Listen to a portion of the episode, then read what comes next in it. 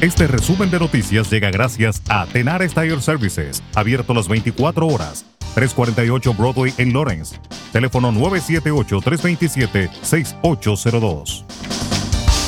Cuatro investigadores de la Junta Nacional de Seguridad en el Transporte fueron enviados a Boston luego de un accidente del tranvía de la línea verde el viernes por la noche que dejó más de 20 personas heridas. Los testigos dicen que los dos trenes de la MBTA de la línea verde se dirigían hacia el exterior cuando un trolebús de dos vagones golpeó a otro por detrás. Un total de 25 personas sufrieron lesiones que no pusieron en peligro sus vidas, según el EMS de Boston después del accidente que involucró a dos vehículos en la cuadra 900 de Commonwealth Avenue, cerca del Aganis Arena de Boston University. El experto en transporte Carl Berkowitz dijo que aunque la causa del accidente está bajo investigación, los accidentes de tranvía son extremadamente raros y generalmente son causados por el conductor. Un proyecto de ley que tomaría medidas enérgicas contra cualquiera que instale una cámara para grabar actividades en el patio trasero de un vecino es solo una de las docenas de leyes que se escucharán en una audiencia pública virtual en la Cámara de Representantes de Massachusetts este martes.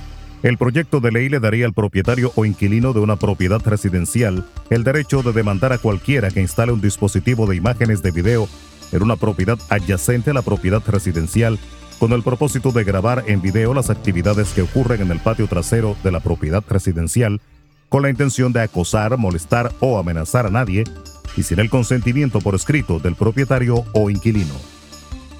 Las autoridades sanitarias de Estados Unidos negaron este domingo que vayan a volver a implementar confinamientos en el país, pese al aumento de casos de COVID-19, especialmente en la Florida, y el retorno a las mascarillas en interiores. En una entrevista televisada en el programa This Week del canal ABC, el principal epidemiólogo del gobierno de Estados Unidos, Anthony Fauci, dijo que no cree que vuelvan a producirse confinamientos porque ya hay un porcentaje suficiente de gente vacunada para que no tengamos que volver a la situación del pasado invierno.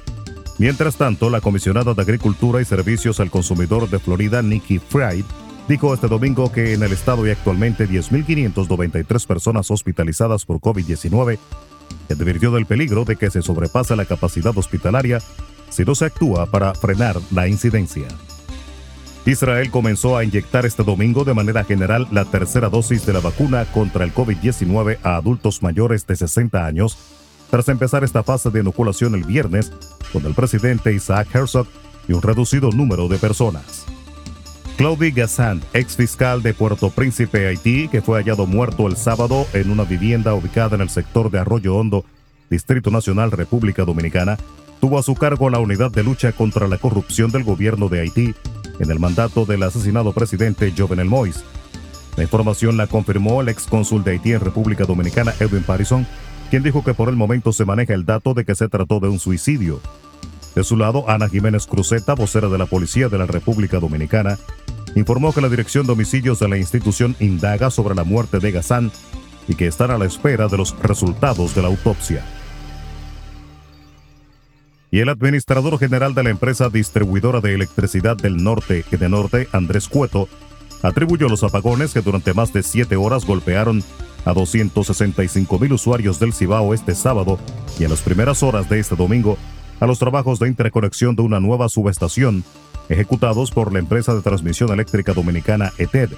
El funcionario salió al frente a la ola de quejas que se esparcieron por las distintas redes sociales y que colocaron en tendencia a Edenorte. Resumen de noticias. La verdad en acción. Jorge Auden. Conduzca seguro confiando el cuidado de sus ruedas a Tenares Tire Services, abierto las 24 horas, los 7 días de la semana. 348 Broadway en Lawrence. Al comprar gomas nuevas, recibe reparación de por vida, además de otros servicios también de por vida. Tenares Tire Services también ofrece alineación y balanceo y autodetailing. Las mejores gomas nuevas y usadas en Tenares Tire Services, con el trato afable de Brian de Peña y su equipo. Tenares Tire Services, 348 Broadway en Lawrence. Teléfono 978-327-6802.